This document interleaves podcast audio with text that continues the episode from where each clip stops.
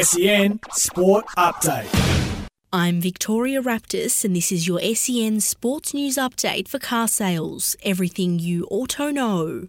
Just 29 games into his career, Jai Newcombe has finished as the runner up at Hawthorn's Best and Fairest. James Sicily won the Peter Crimmins Medal, finishing on 123 votes. In the AFLW, victory for Richmond, Collingwood, Geelong, and GWS. Australia has claimed the bronze medal at the Women's Basketball World Cup with a comprehensive win over Canada. In the English Premier League, victory for Chelsea, Newcastle, Everton, Arsenal, and West Ham. Liverpool and Brighton drew 3 all, and a scoreless draw for Brentford and Bournemouth. Macarthur FC ground out a 2 0 win over Sydney United 58 to claim the Australia Cup. And Charles Leclerc will start from pole for the Singapore Grand Prix. That was your SEN Sports News Update for car sales. Sell your car the hassle free way with a car sales instant offer.